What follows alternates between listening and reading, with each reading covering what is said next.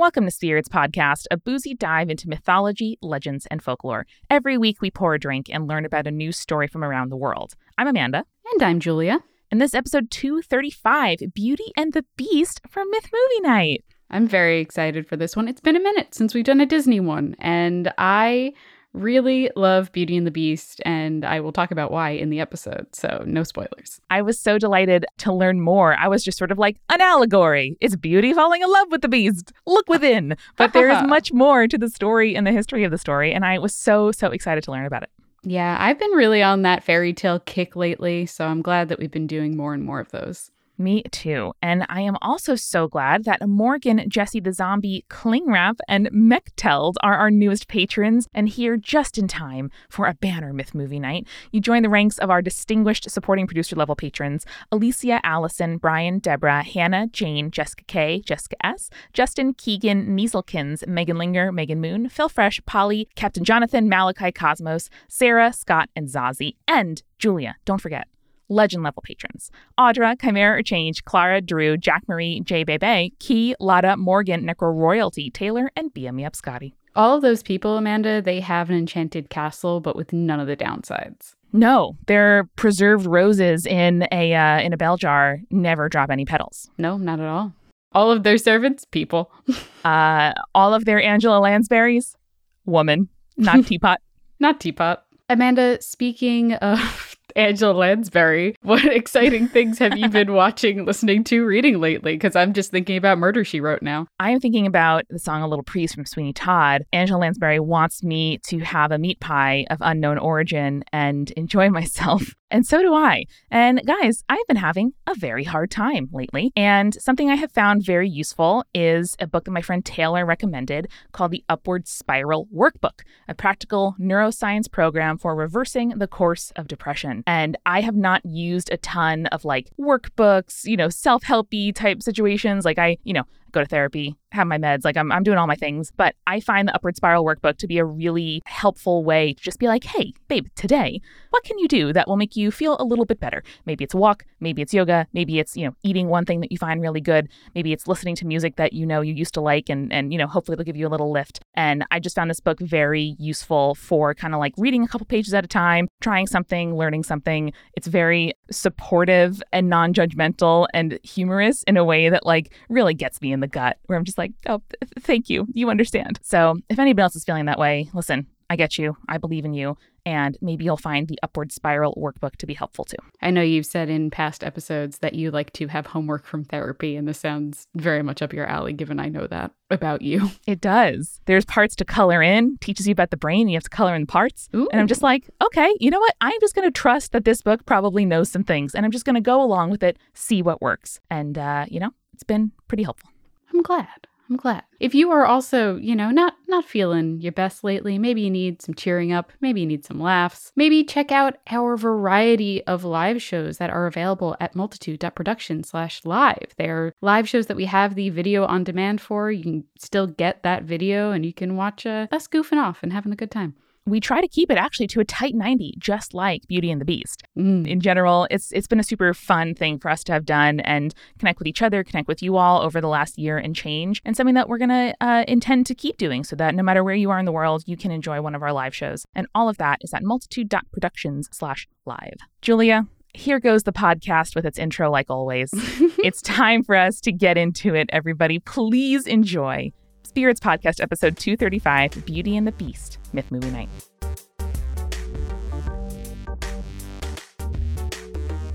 So, Amanda, when we were discussing the Sinbad episode recently, we were talking about the kind of animated movie renaissance during the 90s and the early 2000s, right? Oh, yeah.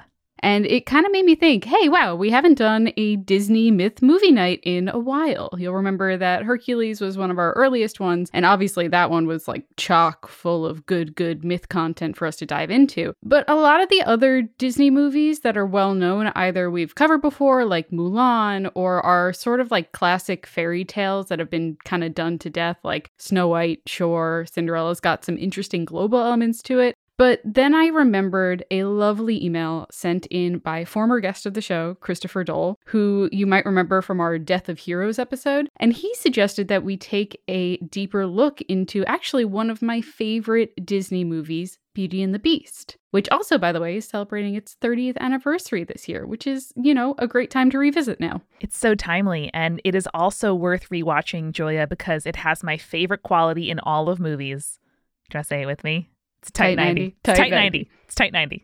It's exactly 90 minutes. It's amazing. Jake has started using tight 90 to sell me on movies where he's like, "You should watch Rush Hour. It's a tight 90. I was like, you know what? You're sold. I'm sold on it now. Great. And you know what, Julia? Anyone can do a tight 90 of a movie. You can fit it in anywhere. It's amazing. A movie is better, I would say, when it is a tight 90. I look at some movie as I'm like, yeah, I'm interested in that content, but like 2.5 hours, I don't think so. A tight 90, it's 2 podcast episodes of roughly 45-minute length like Spirits. It is a manageable drive that barely counts as a long drive. It's perfect. Mwah. So today we are visiting the tight 90 1991 Disney classic here, but I do want to take some time to talk about other versions of the story that have been told around the world, as well as the original French fairy tale that was written by Gabrielle Suzanne Barbeau de Villeneuve. Ooh. Haven't broken out my French in a while. I thought that was pretty good. Madame Kofiliakos would be so proud. She yes, Julia's be. French teacher was Greek. She was super Greek and also very young and very attractive. It was a problem. Yeah, it was.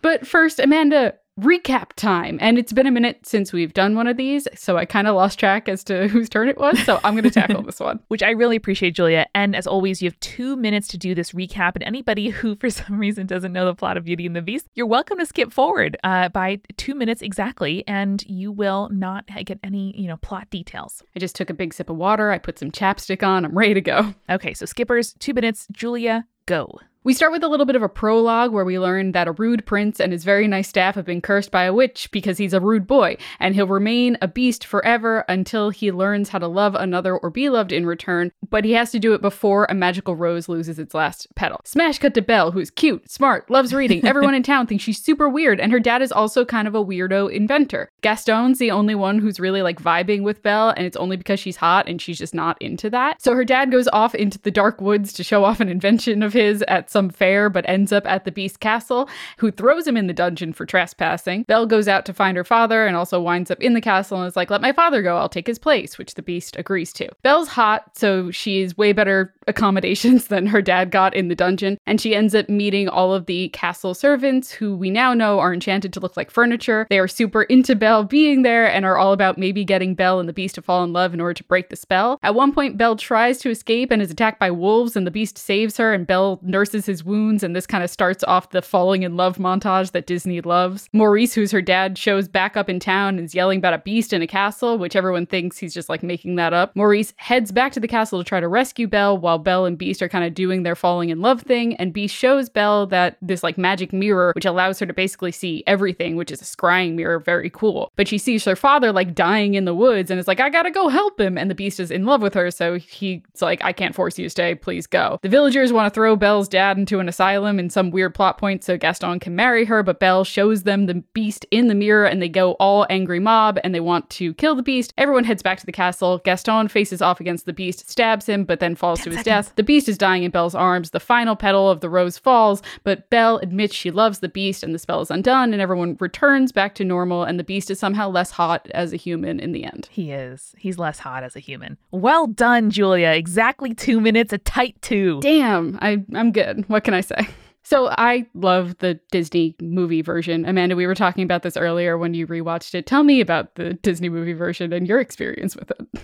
Well, this is my dad's favorite movie. It came out the year before I was born, and he would watch this a lot as when I was a little baby, and then my sibling Connor followed, and they had 2 kids under 2, and would just watch this over and over again. And he loves it a lot, and so I was just going in, I really not having watched it since I was a little kid. I can't even remember sitting down to watch it. It was just sort of always vaguely familiar. It was lovely. I'm always surprised by the kind of humor in children's movies, specifically these Disney Golden Age movies, where there's stuff going on in the background of the frame. There are people living their lives little jokes, a mom with too many kids trying to buy eggs, and it makes me laugh now, whereas child me would be following, the protagonist or listening to the song. Mm-hmm. I am amazed that that teapot looks so much like Angela Lansbury. That was really mainly what I was thinking about throughout this movie. It's like they cast her and then they designed the teapot around her instead of vice versa. I bet they did. As well they should. You also said you got surprisingly emotional in the plot. I did. You know, it hit me hard just in my week, my day. I've been having a very hard time. And I think the images of people being tender toward each other and of this staff, like, let's lay aside for a moment the sort of like classism of like there is a servant class and okay. But seeing these staff members who clearly care very much about the Beast be so tender toward him and him being receptive to that and sort of learning from them and like taking their love as a cue to perhaps turn that onto himself just really hit me hard. And I thought it was absolutely lovely. Oh, okay. Yeah, that's beautiful. We're not going to talk about that as much, but I feel like we can apply that lens to some of the other versions of the story that we're going to talk about today. Obviously, like, people are going to bring up the kind of lukewarm Stockholm Syndrome is bad take with these stories, but other people have talked about this before who probably have much more intelligent things to say than I do. So we're just going to jump right into the meat of it and talk about the original fairy tale. So, like I said, it was originally written by Gabrielle Suzanne Barbeau de Villeneuve, and it was published in 1740. This, of course, is the first written version of the story, as the story was like originally a oral tradition and kind of was inspired by a bunch of different things, which we'll talk about later. Villeneuve's story is obviously, as is true with most Disney adaptations, wildly different from the story that Disney presented in their film. Villeneuve's original version was actually quite long and a little bit complicated. In fact, it was like written as a novel for like the salon sect during this like 1740s Paris vibe. Wow. Isn't that neat? Yeah, when everyone was like, coffee, so exotic, let us sit in a room and drink it. Yes, and talk about things and ideas. But yeah, exactly. It was basically written for that. I'll tell you the exact length and stuff like that later on. Oh, good. The more popularized version that we know is actually the rewritten and abridged version by Jean-Marie Le Prince de Beaumont in 1756, and that was later popularized by Andrew Lang in the Blue Fairy Book in 1889. This is a long novel. It is over 300 pages long. I am giving you the TLDR version of the tale. It's the opposite of Frankenstein by Mary Shelley, which much shorter than you would think. Much shorter than you would think. But this one, much longer than you would think. The shortened version that Beaumont put out was like 27 pages. This one, I believe, was 352. Oh, my word. This is in the way that like a reverse Benjamin Button situation is just aging. This is a reverse Frankenstein, which is, yeah, it probably was longer than the abridged version, you know? Yeah. So in this version, Belle, translated to beauty, but we're going to call her Belle because that's the French word for beauty. And also, I know Belle from the movie Beauty and the Beast. It's just easier to follow. In this version, she is the youngest of 12 children, 6 sons and 6 daughters, and her father is a widowed merchant. The plot kind of starts with this catastrophe as the merchant is robbed by pirates and the pirates sink all of his ships, which kind of forces the whole family to have to move to the country and now like work for a living instead of just making money off mercantile businesses. Belle is like, okay, well, I'm going to make the best of this situation and I refuse to get down about this. Like, I'm not going to like wallow in self-pity or anything. I'm just going to like do what I got to do. But her older siblings kind of see this attitude and think, well, this is bullshit. You shouldn't be so happy about our state of affairs. Now we're going to make you do all the work, which, you know, Belle just kind of rolls with it, but it's a very like Cinderella kind of moment here. See, Julia, she's not just beautiful in looks, but in character. She is. As is most of the classic fairy tale protagonists, I feel like. Yeah. So their father, a year later, finds out that one of his ships actually managed to escape from the pirates, and so he sets out to the big city to claim his ship back. He asks all of his kids if they would like any gifts from his travels, and all of his sons are like, swords, horses, bows! And all the daughters are like, dresses, jewels, perfume! All but Belle, who is like, I'm good, I don't need anything though, thanks Dad. But the merchant insists, and she's like, fine, just be safe, that is your gift to me, and if you must bring me something back, I would like you to bring me back a rose. Okay. So the father sets off, but the problem is that the ship and the cargo have been seized to kind of pay off his debts, so all of his hopes are dashed, and he's unable to buy any of the gifts for his children that he had promised them. Not great. Very disappointing. Not how you thought the trip would go. No. Returning home, he gets caught up in a storm in the forest and tries to seek shelter in this mysterious castle. He sneaks in and he finds that it's empty of people, but finds that the table is set full of like food and drinks, which he kind of just indulges in. He's like, this is my house now. Don't drink the fairy drink. Don't eat the fairy food. We've been over this. Yeah. So he sleeps there that night, and in the morning before he leaves, he sees that the castle has this beautiful rose garden. How convenient. Remembering that he couldn't buy any of the gifts for his children, but knowing that Belle had requested the rose, he picks one. Immediately, he gets accosted by the beast, who tells him that this is his castle and that theft of his property is punishable by death. Sure. Including roses. Sure. The merchant tries to kind of like beg off, saying like he was only taking a rose as a gift for his daughter. And the beast is like, fine, since you've already plucked the rose, you may take it to your daughter, but only if you bring me your daughter in exchange for the rose. Mm-hmm. Mm-hmm. He also makes it very clear in the story that Belle has to agree to come to him, and he's not going to treat her as a prisoner, but rather as a fiancé should she agree to the situation. But if she doesn't agree to the situation, then the beast will kill the entire family. And he is just like fully a beast. He's like a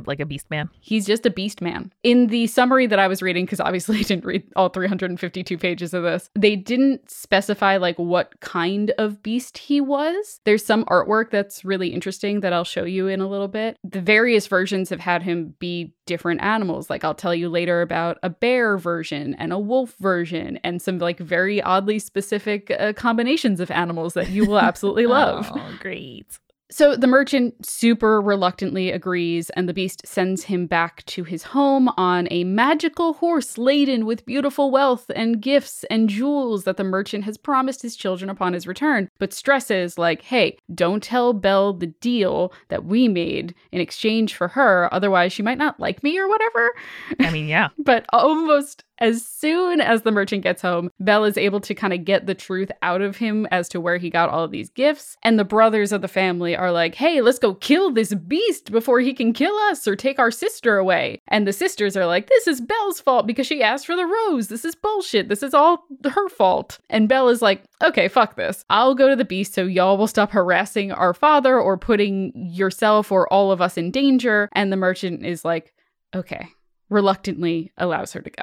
Okay. So Belle arrives at the palace and the beast is like so hyped that she's actually there. That is adorable. He totally attempts to woo her. He throws her a big welcoming ceremony. There's a cabaret performance. He gives her lavish gifts and holds all these like tremendous banquets for her. And he'll like engage her in long conversations. And then over dinner every night, he would ask her if she would marry him, or in some translations, sleep with him. Okay. One or the other. But tells her that she may answer yes or no without fear. Like, no matter what the answer is, there weren't going to be like repercussions to it.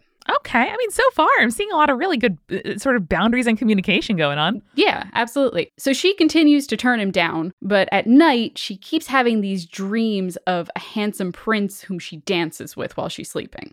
Oh. And this happens for a while, and then one night a woman or a fairy, again depending on the translation, appears to Belle in her dream and is like, hey, why do you keep refusing the beast? And Belle's like, I'm not in love with him, I like him as a friend. And the fairy is like, okay, I guess, but also don't be fooled by appearances. And Belle's like confused. She has not made the connection that the prince in her dreams is the beast. Mm-hmm. This version of Belle doesn't put two and two together, not as smart as the Disney version. But she kind of comes to this conclusion that like, oh, the prince that I'm in love with in my dreams, he must be a prisoner of the beast and is hidden somewhere in the castle. He's hidden within. Yes. For a month, she spends time searching the castle for this lost prince. And like in the process, she finds a beautiful libraries full of books, an aviary full of magical birds that can like chirp her name and greet her on sight. There's like a bunch of windows that actually will act out like pantomime stage plays with like dances and music cues and lighting cues and everything. Sick TV, Belle. I imagine this is like a good 100 pages of the novel, not gonna lie. Yeah. I mean, that's what fantasy is for, no? Mm-hmm, mm-hmm. So after a month of staying with the beast, though, she begins to miss her family terribly and begs the beast to allow her to see her family. The beast is kind of sad about this, but reluctantly agrees. There's a lot of reluctantly agreeing in this story. so long as Belle promises that she returns after exactly 2 months. Belle agrees, and the Beast places a ring upon her finger that will magically return her back to him when the 2 months are up. Convenient. Convenient. So Belle shows back up at home, and all of her siblings and her father are like, damn, girl, you actually look really good. Like, you're well fed and you look well rested and you're dressed in beautiful clothes? Question mark. It's like having a glow up and then going home for a like Thanksgiving or Christmas. Yeah, and like depending on their financial situation, like in the Michael Jordan documentary, my main takeaway was that Scottie Pippen had a 7-inch growth spurt in college because he had like nutrition and like was fed what he needed. I sort of thought about Scottie, as I often do in this instance.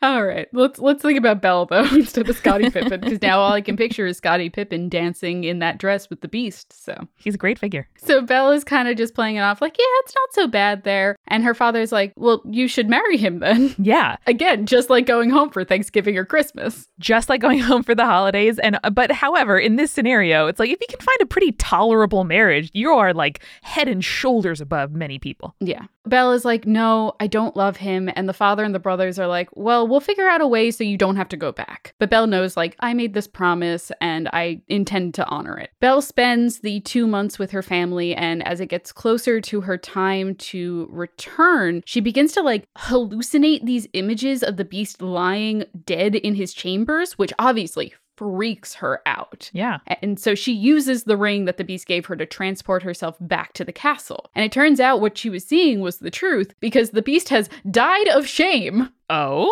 Because Belle chose to stay with her family rather than return back to him. Like, he was like, I must have been such a terrible host, and she must not like me, and I'm so embarrassed, I'm going to die now. So he expected her to come back early, or he saw with his scrying that she was just, like, enjoying herself and wanted to stay? I think he expected her not to spend the whole 2 months. Like, he was like, I hope she misses me and comes back early. And the fact that she didn't, he died of shame. Oh my God.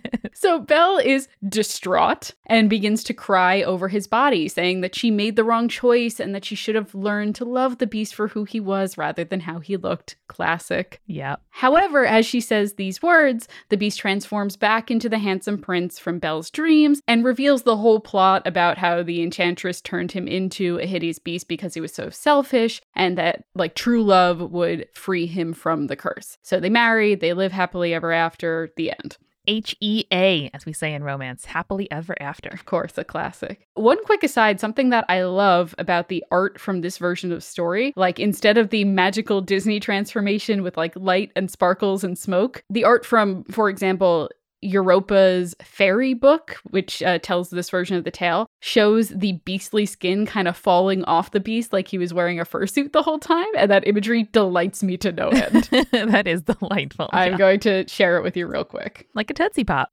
It's very good, right? He's leaving his job as a mascot for like a high school baseball team. Oh no, Amanda, Beauty and the Beast, but where the Beast is Gritty. Who's in Gritty? No one knows. Look within. Look within Gritty. To the chaos queer within. Oh, bless. Oh, someone make me fan art of Beauty and the Beast, but it's with Gritty instead of the Beast. I beg of you. Please.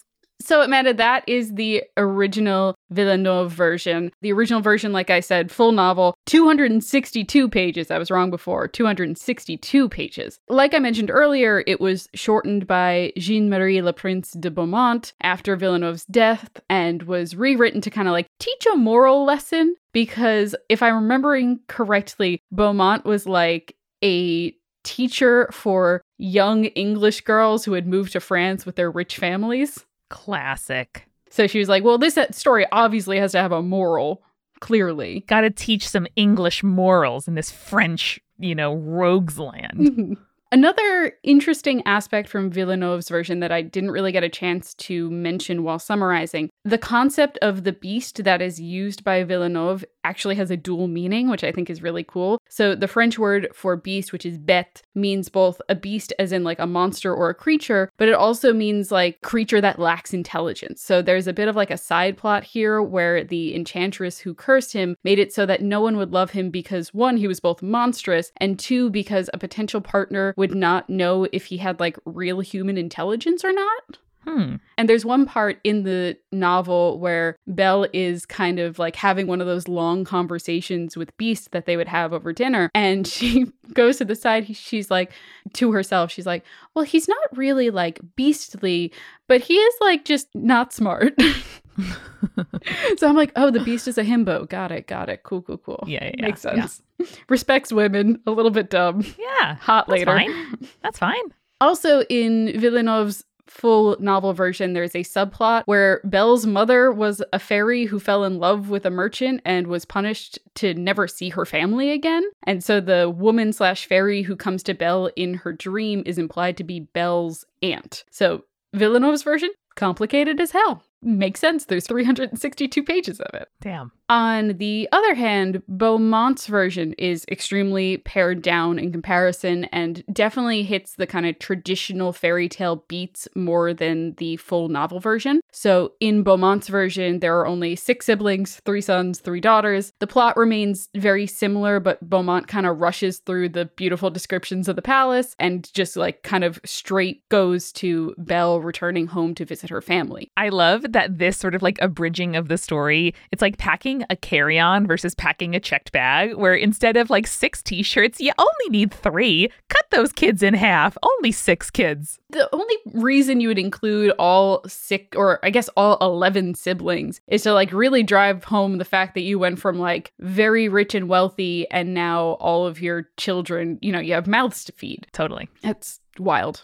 In this version of the story, the sisters like kind of cruelly attempt to convince Belle to stay with them for longer, hoping that she'll incur the wrath of the Beast and that she'll be eaten by him. Oh my. Yeah. The evil sisters are such a concept in fairy tales, and it blows my mind. Yeah, we might have to interrogate this further and find someone who's written about it, because like I understand in, you know, in Shakespeare and in sort of like political related reasons why brothers would be like this to each other, but I don't know why, I mean, apart from just like misogyny, like we would read this into women so much. I think part of it has to do with the fact that she is the youngest daughter, but also is like the quote unquote prettiest. Got it. So typically in these kind of families, you would have to marry off the oldest daughter first, and then the middle daughter, and then the youngest. So in like situations like this, where it's like, oh, well, our youngest sister is the most like sought after, it incurs a lot of like tension between siblings in that way. Yeah, it could be socially embarrassing depending on the time period, and also financially ruinous, because the sort of like marriage prospects and like marriageability and social capital of the family would be impacted if a younger daughter got married before an older one. Exactly. To kind of finish up Beaumont's version of the story, it ends in a similar way, Belle returning to find the Beast dying and bring him back to life by admitting her love to him. Now, these are the versions of the story that we are most familiar with, of course, but I'm really excited to explore other versions and some potential inspirations for this story just as soon as we get back from the refill. Let's go. Amanda, I still spend so much time at home, to the point where my home needs to be my cozy little paradise. You know what I mean? If I'm going out, I'm already really tired by the time I'm getting back to my house, and I want to feel relaxed when I return home. So I want extra soft sheets. I want super plush towels for when I'm getting out of the bath. I want loungewear so I'm always comfy when I'm, you know, just hanging around in my loungewear clothes. And thankfully, Amanda, I get the best of all of that because I get my stuff from Brooklinen. So Brooklinen was started to create beautiful, high-quality home essentials that don't cost you an arm and a leg. And y'all, they succeeded. They did it. They work directly with manufacturers to make luxury available directly to you without the luxury level markups. And you get their amazing array of products at a reasonable price. I am talking about buttery soft, as Amanda loves to put it, breathable sheets. I'm talking about plush and absorbent towels. I'm talking cozy robes. I'm talking comfy loungewear that you want to put on and never take off. And they are so confident in their core products that they have a 365-day warranty, and their fans are confident about it too. They have received over 75,000 plus 5-star reviews and counting. So give yourself the comfort refresh you deserve and get it for less at Brooklinen. Go to brooklinen.com and use promo code SPIRITS to get $20 off with a minimum purchase of $100. That's BROOKLINEN.com and enter promo code SPIRITS for $20 off with a minimum purchase of $100. That's brooklinen.com, promo code SPIRITS. Get those buttery softs. Julia, I recently asked Twitter, is there a good bralette or soft bra for bigger boobs? Do they exist? Like, somebody please help me. And I got dozens and dozens of replies because lots of people are looking for this specific thing. And after a lot of trial and error, do you want to guess where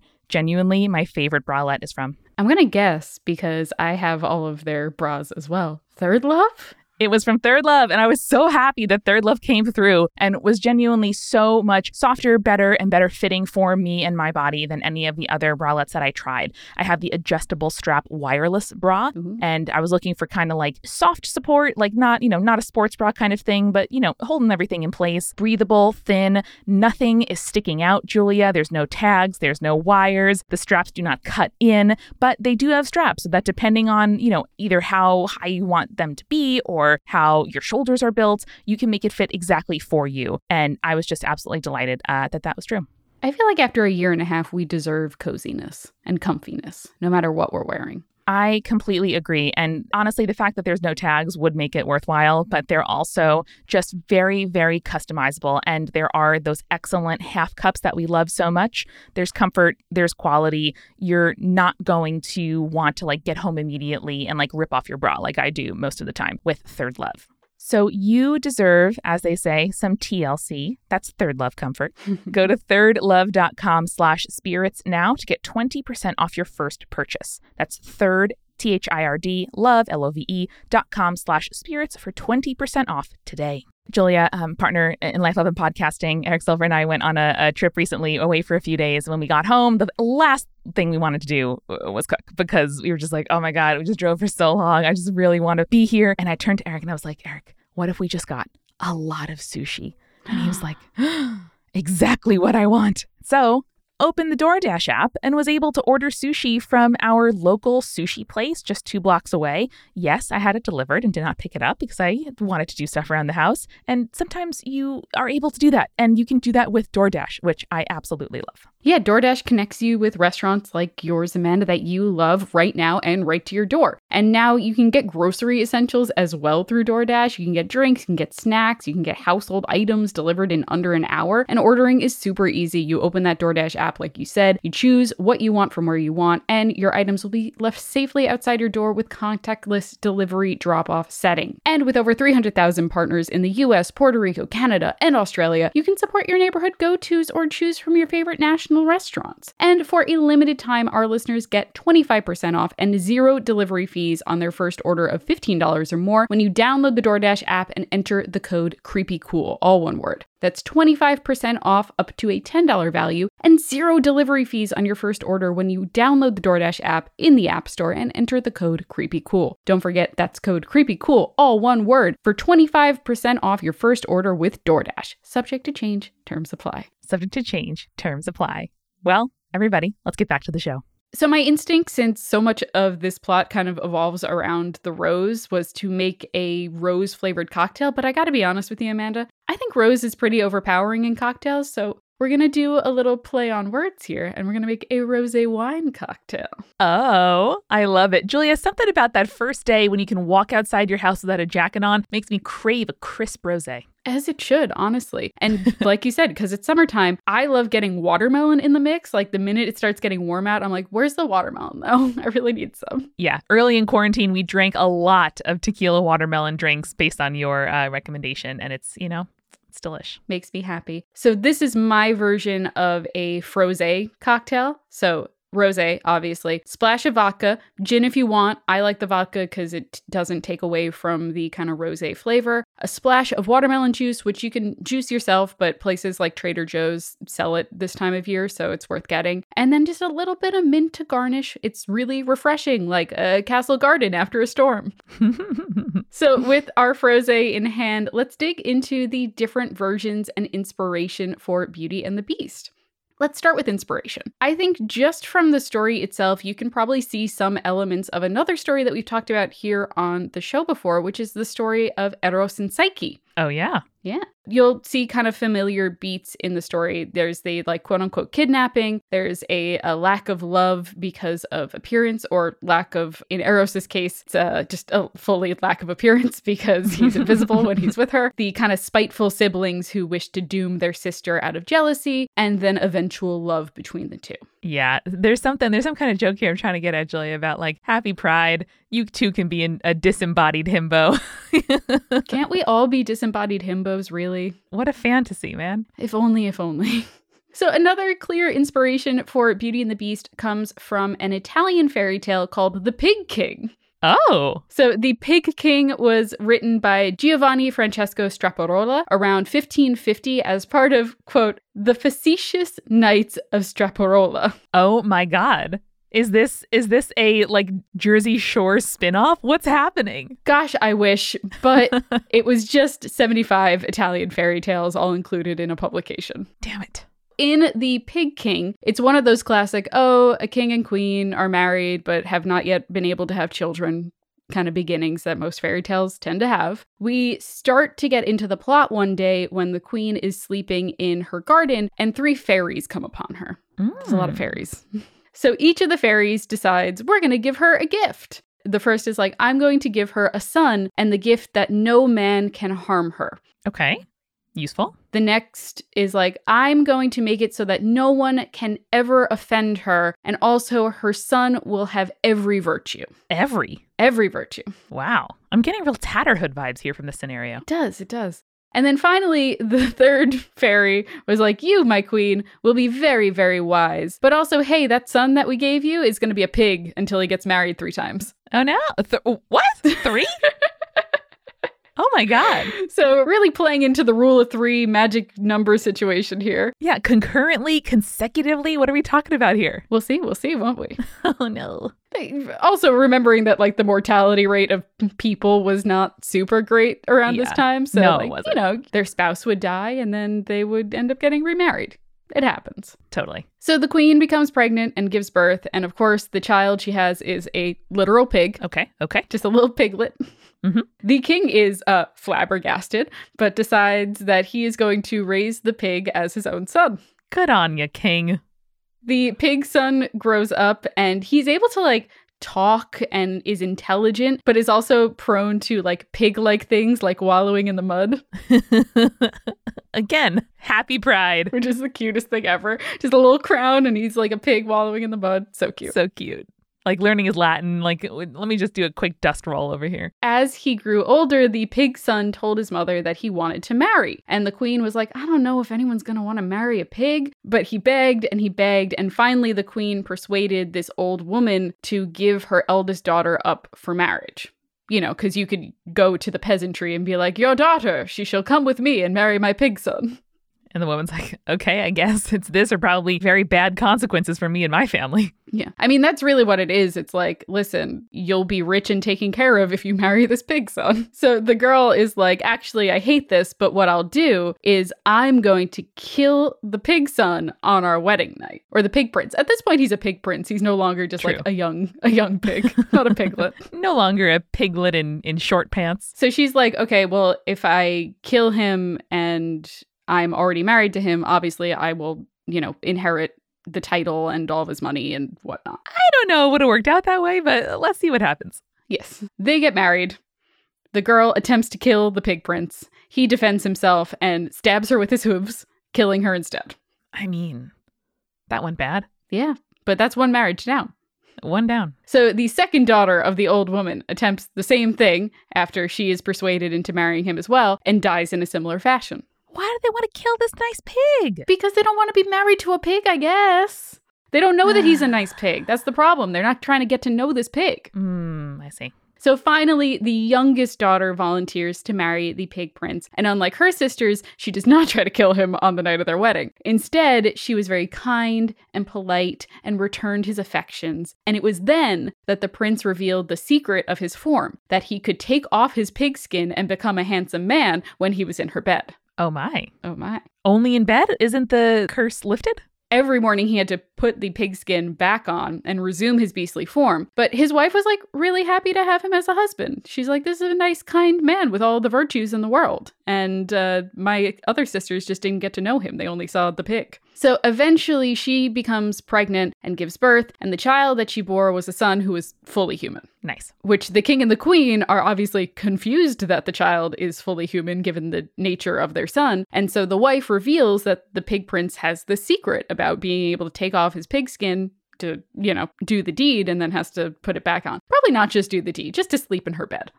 Just a cuddle. Yeah. So one evening when the prince and his wife are sleeping in her bed, the king comes into the room and destroys the pigskin while they're sleeping.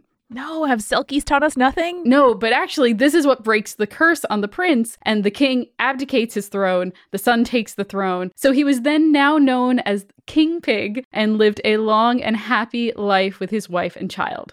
So obviously you can see the similarities between this and Beauty and the Beast, though in this instance the beast / pig king were not being punished or cursed for any particular reason, unlike the beast in Beauty and the Beast. Damn.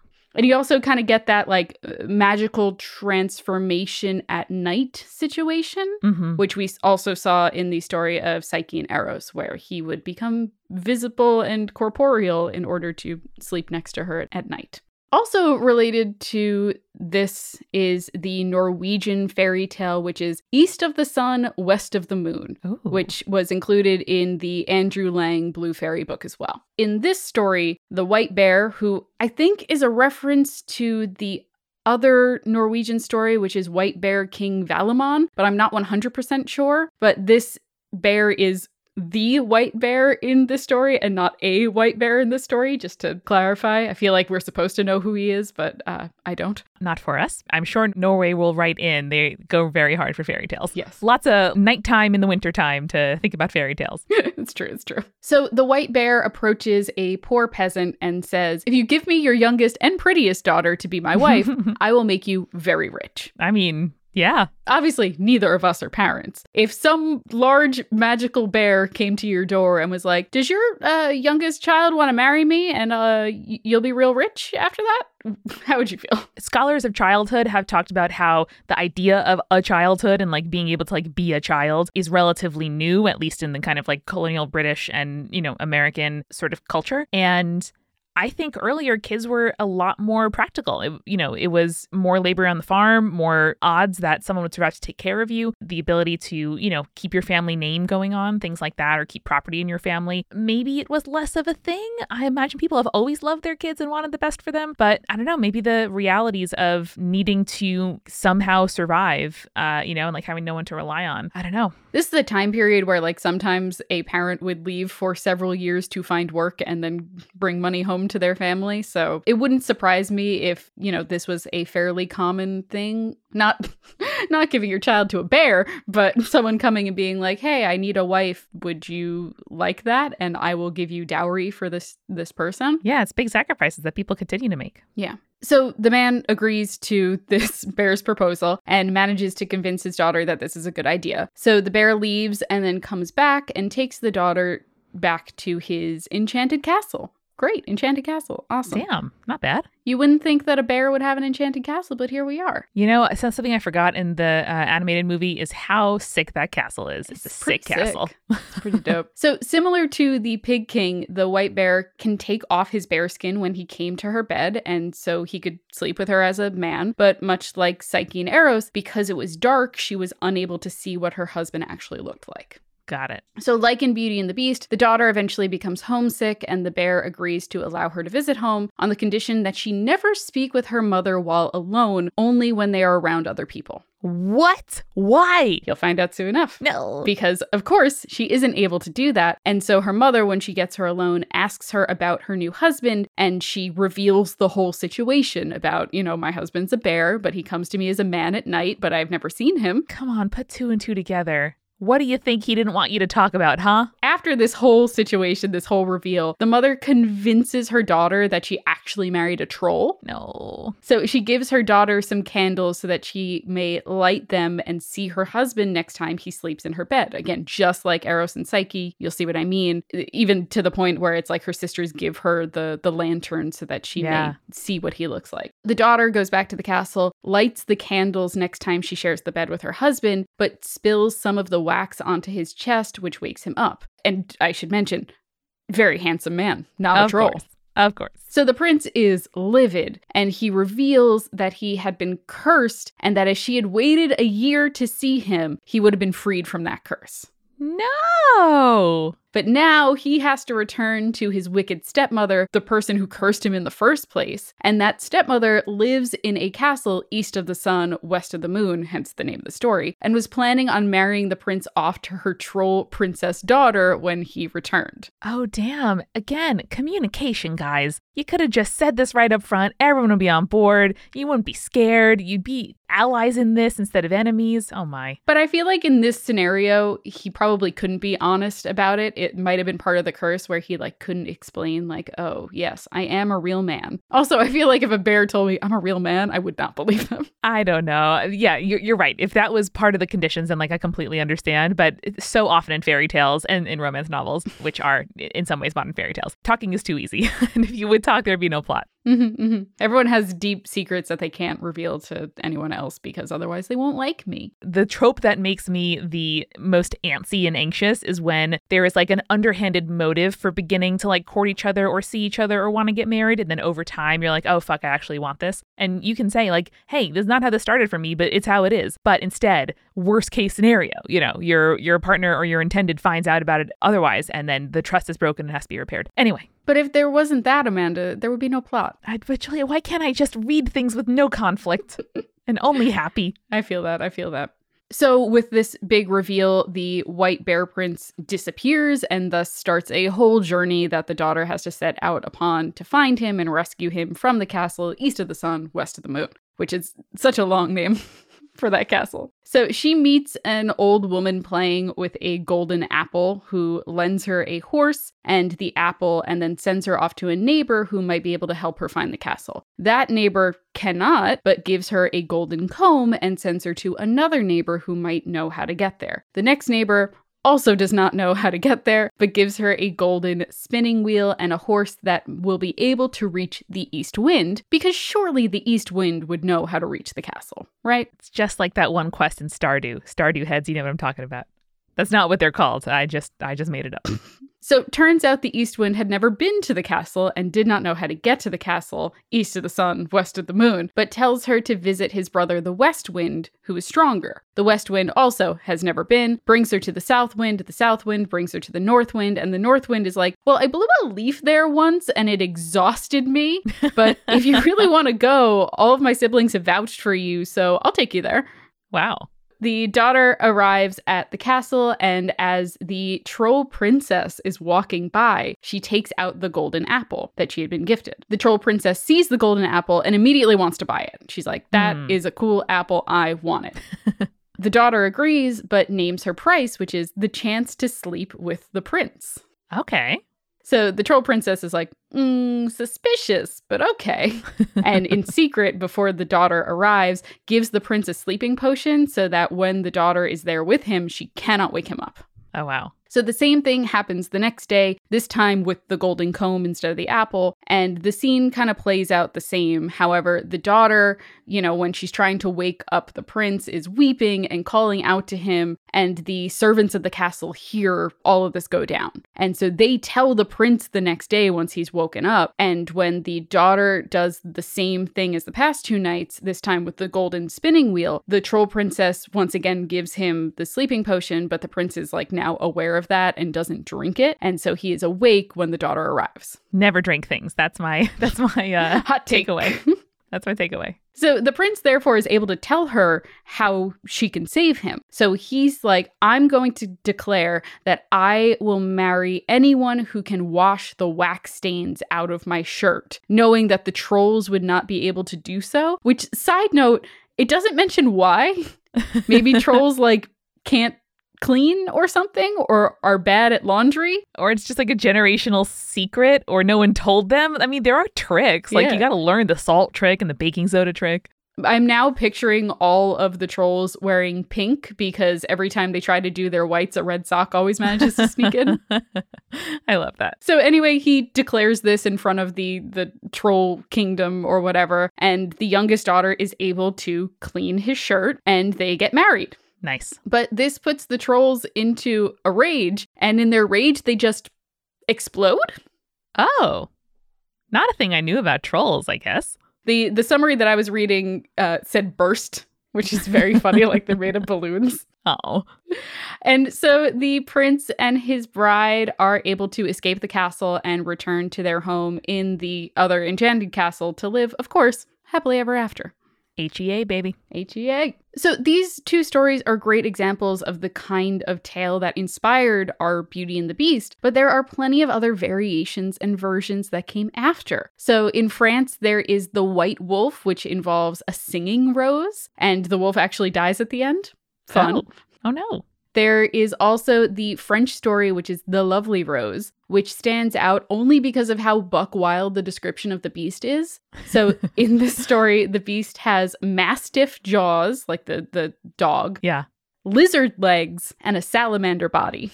Oh no, that salamander body. It's quite a combo, honestly. In Portugal, there is a version of the story where Beauty asks for, quote, a slice of roach off a green meadow instead of a rose, though otherwise the story remains quite similar until her father actually dies, which is why she is late to return to the beast, and that's what causes him to die. It's like this thing in modern sci-fi TV shows and stuff where, like, the world must be imperiled, you know, like not just a person, a family, a town, like the world must, like, end, yes, you know, as the only stakes that matter. I feel like they had to get, like, worse and worse and worse with their descriptions of, like, the beast, or adding in deaths, or like, oh, she just wanted a nasty cockroach. I'm not sure if it was like cockroach. If you're listening to this and you know what a roach is in terms of this story, you just let me know. Also, in this story, when the beast dies, she doesn't bring him back to life by admitting her love. And in fact, the beast curses her and her entire family with his dying breath. And then a few days later, the belle dies and her sisters and the rest of the family end up living in poverty, which is yikes. Big yikes there. Yikes, that's a real Age of Ultron scenario. Really raises the bar in terms of, like, the complications of the story. Yeah. I mean, imagine someone telling you that story, or you reading it in a chapter book, and at the end of it, you're like, what? And you're like, why? Everyone's dead and sad now? Huh. Okay. All me right. Too. The Brothers Grimm have their own version of the story, of course, called... Oh, Julia, is it nasty? Does it get even nastier? No, it's actually, like, kind of nice, I guess. It's weird, and you'll see why in a moment. So this story is called The Summer and Winter Garden, in which, rather than just a rose, the beauty requests a rose in the winter, and the father is only able to find that rose in a garden where half of the garden is eternal winter, and the other half is eternal summer. Oh, shit. My favorite part of this one is when the belle returns home after attending her father's funeral, because, yeah, he dies in this one, too. She finds that the beast is dying beneath, wait for it, a heap of cabbages. Oh, no! For some reason. If you are listening to this and you know why there's cabbages in the story, please explain it to me. Please tell me. Maybe that they're very common and it's, like, undignified? Maybe. I don't know. Damn, I don't know. So the beauty pulls him out from beneath his pile of cabbages and revives him by pouring water over him, which turns him into the handsome prince. Wow. There's also a Scandinavian version that is almost exactly like the Beaumont version of the story, which is most similar to our Disney movie version. But in this version, he's not a beast, but rather just a horse. Wow. Just... Okay. Yeah. Okay. There's a bunch of Russian and Eastern European versions with various differences, like a Ukrainian version where the beast is a giant snake and gives the beauty the ability to revive the dead. I feel like I'm on one of those teacup rides, and every time I make a rotation, I get more little reverberations that make me more and more dizzy. In the Russian, the enchanted Tsarevich, the beast is actually a three-headed winged snake. Tight as fuck. Tight. And that's just Europe. There's a few Chinese versions of the tale as well that our listeners can really start to dig into. The Fairy Serpent, the King of Snakes, and the Pearl of the Sea. Awesome. There is also a Indonesian version of the story that is about a lontong, which is a species of monkey. The monkey helps a beautiful princess when her sister attempts to steal the throne from her. So the story ends up being kind of just a series of contests to see which daughter deserves to take the throne. And the final of which is the king decides that he will choose for his successor the daughter that has the most handsome fiancé, which seems like a bad way of doing it, but all right. Okay. So the princess, the main character, chooses the monkey as her fiancé because he has been loyal and devoted and has a good heart.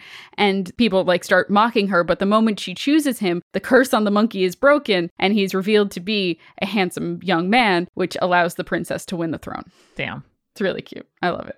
Something I want to note before we wrapped up, most folklorists believe that a lot of these tales were commentary on arranged marriages, which were still fairly common at the time in France when the story was beginning to become popular. And as you can see, Amanda, this is an extremely persistent story, and obviously a very popular one at that, whether it is a fantastical romance of 362 pages or a moral tale for children. The story of Beauty and the Beast has been told over and over again. I love that we got to see so many versions of it and see which ones persist. Yeah, it was great. I know you had some thoughts about the beats of fairy tales and also romance novels. Do you want to talk a little bit about that before we wrap up? Yeah, I was really moved by the sort of montage of Beauty and the Beast falling in love. Mm-hmm. I mentioned to my family that I was watching the movie because it is our dad's favorite, notably. And my sibling Connor was like, yeah, the Something There sequence is one of the most effective montage sequences ever made. It's 1 minute and 55 seconds and it sells 2 total character transformations, which I completely agree with. And for me, the thing I love most about romance novels, I feel like I've said this lots of times, a thing I love a lot about romance novels, love it, is that you can see sort of little interactions that go from hostile or suspicious or fear-inducing to just little extensions of vulnerability or of forgiveness or interest even in the other person. And I thought that it was just very, very effectively done in this movie. Before I rewatched it, just kind of thinking back about what Beauty and the Beast is, it's oh, beauty is within, but there really is a lot more. And I think that kind of advice of be nice to each other, look for something nice in each other, look for ways that you can share something or show each other something. I don't know. It's hard to do in life and sometimes not always safe to do. But when it's possible, seeing that extended toward you and trying to do it toward others, that really adds up to something powerful. Yeah, I 100% agree. And I like that the idea of the kind of romance novel from this fantastical romance that was written in the 1700s all the way to the 1991 film. The beats are still there, and it's not just about we're going to rush to the Beaumont version where we're going to rush to the end and, she returns home and then that is the plot point there and he dies of shame for some reason. I really do think that there's something beautiful about the beats of that persisting. The idea of romance, I guess, hasn't changed all that much, where it's as long as you are being vulnerable with a partner and seeing something more than just their outward appearance and finding the good in that person, they'll find that they are deserving of love and that you in return are deserving of love. And I really do like that part about Beauty and the Beast. And we haven't even touched on Gaston, who is just such a bore, and having Belle be strange because she reads, it's awesome. And in lots of romance novels, particularly Regency and Victorian ones, it's reading was, kind of suspicious. I saw a lot of, those same things that I am still finding comfort and entertainment in as an adult represented here as well. That brings up a good point. If Gaston hadn't gotten involved with the plot where it's we're going to throw Maurice into the asylum, etc., so Belle has to come home, do you think that Belle would have admitted in time her love for the Beast? Or do you think she needed that catalyst of him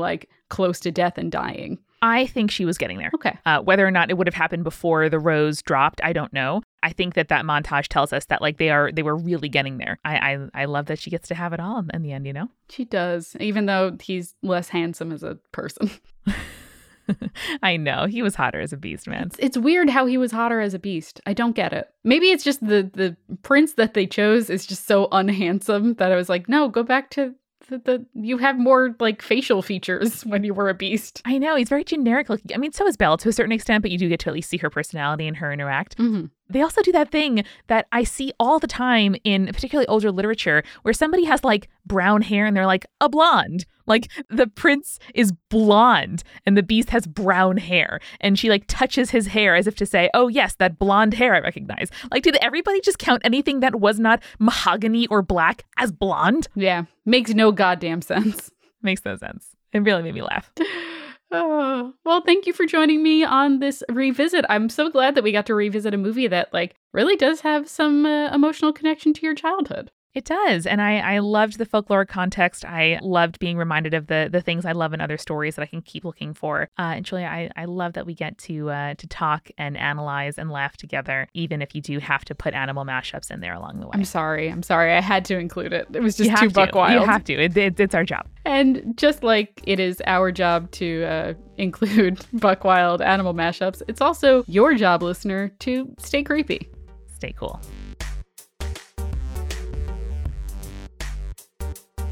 Spirits was created by Amanda McLaughlin, Julia Shafini, and Eric Schneider, with music by Kevin MacLeod and visual design by Allison Wakeman. Keep up with all things creepy and cool by following us at Spirits Podcast on Twitter, Instagram, Facebook, and Tumblr. We also have all of our episode transcripts, guest appearances, and merch on our website, as well as a form to send us your urban legends at spiritspodcast.com. Join our member community on Patreon, patreon.com/spiritspodcast, for all kinds of behind-the-scenes stuff. Just $1 gets you access to audio extras with so much more available too. Recipe cards, directors' commentaries, exclusive merch, and real physical gifts. We are a founding member of Multitude, a collective of independent audio professionals. If you like Spirits, you will love the other shows that live on our website at multitude.productions. And above all else, if you liked what you heard today, please share us with your friends. That is the very best way to help us keep on growing. Thank you so much for listening. Till next time.